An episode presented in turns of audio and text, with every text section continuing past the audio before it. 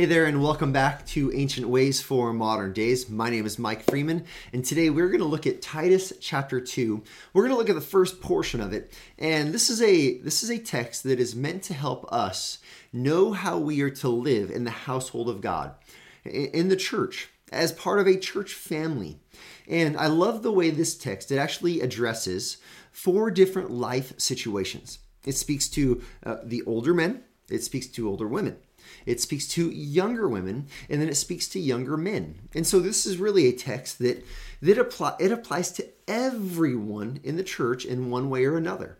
And so what I would like to do is I would like to just look at each of those four categories. And really, uh, I'm giving four different ancient ways for our modern day today. But uh, but if you follow along, I think you're going to find something that will be helpful and meaningful and insightful, so that you can live a life based on God's word. So let's dive in. Here's what we got. We've got uh, Titus chapter two, verses one through six, and I'm going to handle it in different sections. And so let's uh, let's begin. It says, "But as for you, Paul speaking to Titus, teach what accords with sound doctrine." Now let's remember yesterday. Yesterday we looked at Titus chapter 1 and the contrast between how God is true and people are liars, right? And we've seen that an elder is to teach what is sound, what is good, what is true, what is healthy doctrine.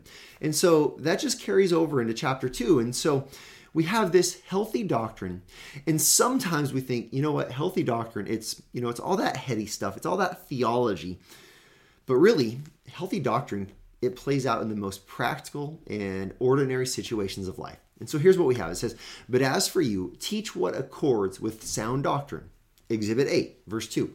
Older men are to be sober minded, dignified, self controlled, sound in faith, in love, in steadfastness. So he says, here's sound doctrine lived out for an older man. And he describes to be sound minded. This means that your your mind is you think clearly, you think well, you think logically, you think biblically. You're not just um, tossed to and fro by different ideas or different situations. You're not always chasing this thing and then this thing, but you're you're sober minded. Your mind is clear. And this is dignified. There, there's an air about an older man that he is respectable Others look at him, him and say he lives a godly life, and so he's dignified. He's not foolish. He's not always, uh, you know, just so, you know, trying to make everyone laugh all the time in such a way that he he discredits his dignity. This doesn't mean he's not fun. Um, I, I, think uh, you can be dignified and jovial at the same time, but is he always looking for like a, uh, the cheap joke or or maybe even like a dirty joke or things like that? Is he is his character impacted by the way he carries himself and the way others look at him? Self-controlled. Self-controlled in his attitude and his actions. Is he obsessive all the time about different things or is he is he self-controlled? Then sound in faith. His trust is in the Lord. Sound in faith also in love. This comes out with the way he he loves the people around him, he cares for them.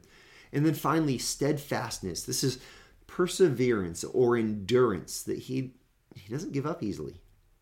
Okay? He he's not quick to throw in the towel. When life gets difficulty difficult or things don't work out the way he wants, he's not saying, "Well, um, I'm done here." Steadfast. This is sound doctrine for an older man. And then it goes on. It says, older women. Verse 1 but as for you, teach what accords with sound doctrine. And then verse 3 older women likewise are to be reverent in behavior, not slanderers or slaves to much wine.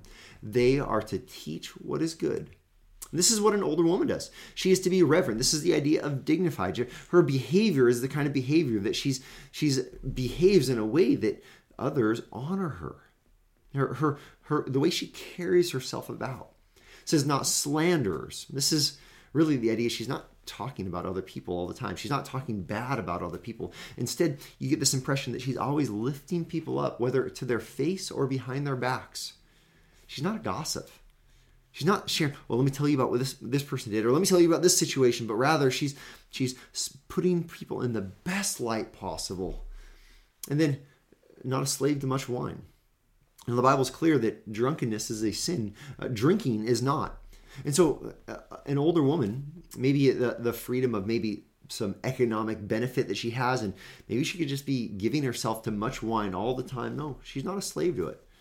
She, she's not governed, she's not uh, controlled by her desire, any external desire. This could even go beyond wine.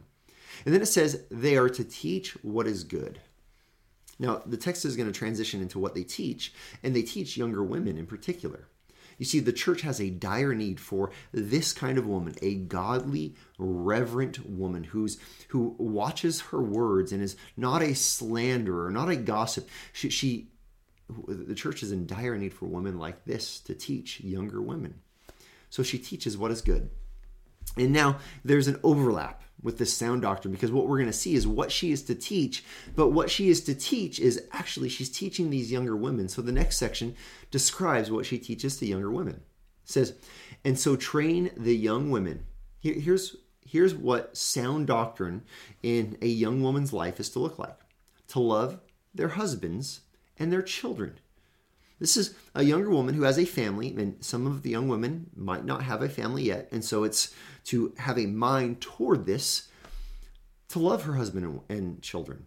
This is, you know, an older woman or an older man loves everyone. Well, a younger woman, her focus should be loving her husband and children. It says to be self controlled. This is a reoccurring theme, whether you're young or old, male or female, to be self controlled, pure, working at home, kind and submissive to their own husbands, that the word of God may not be reviled. Now, this, this verse has been abused by people. Uh, some people will say, well, this means a woman should, must be at the home and should not do anything outside the home.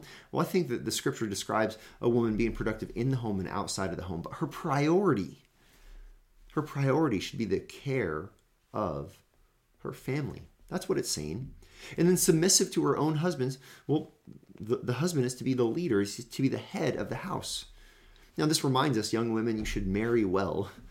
You should marry a man that will lead in a way that is easy to follow his lead. That he has the kind of character that, he, that that's easy to trust him. This, you know, lots of wise decisions as a young person sets your life up for a lot of joy later in life, and, and unwise decisions, specifically around who you marry, it can cause a lot of tension later in life. So, submissive to their own husbands. Why? Well, that the word of God may not be reviled. You know, the way a young woman or a married woman acts in her home toward her husband and children, it it shines a light on what she thinks about God's word. And for someone to say, I'm a Christian, but I, I don't respect or I don't follow my husband and I don't love my children, that's going to cause derision or reviling on God's word. Well, let's let's keep going. This is sound doctrine for an older man, an older woman, a younger woman, and now for a younger man. Likewise, urge younger men to be self controlled. Now, younger women were called to this, and, and by extension, a, an older man who's dignified and, and a, an older woman who is reverent. These, this all matches up, but it really speaks to younger man with this, this one singular description because I think this encompasses so much of, of life for a younger man. You know, younger men are they are given to impulse. They are given to saying whatever comes to their mind or doing whatever kind of idea they have. In so much of a younger man's life, if it's governed by impulse, it ends up, well, it ends up acting in lust, acting in arrogance, acting in laziness. This is what, uh, or even acting in anger. These are really the four um, big traps for a young man. And all four of these traps, they are governed by this word, self-controlled. A young, young man who is self-controlled will not fall into the temptation of lust, whether it's online or with a with a woman.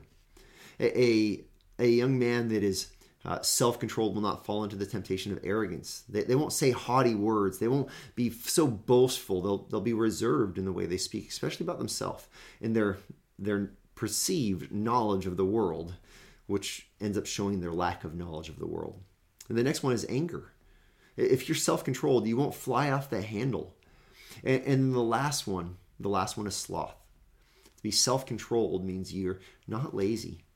To be self controlled means that you discipline yourself to wake up early, to be in the Word, to, to be training your body, and to be going to work, being productive, whether it's school or work. You are self controlled. You're not just wasting your life away. This last word for a young man, it might just seem like a low bar, but it's actually a high bar.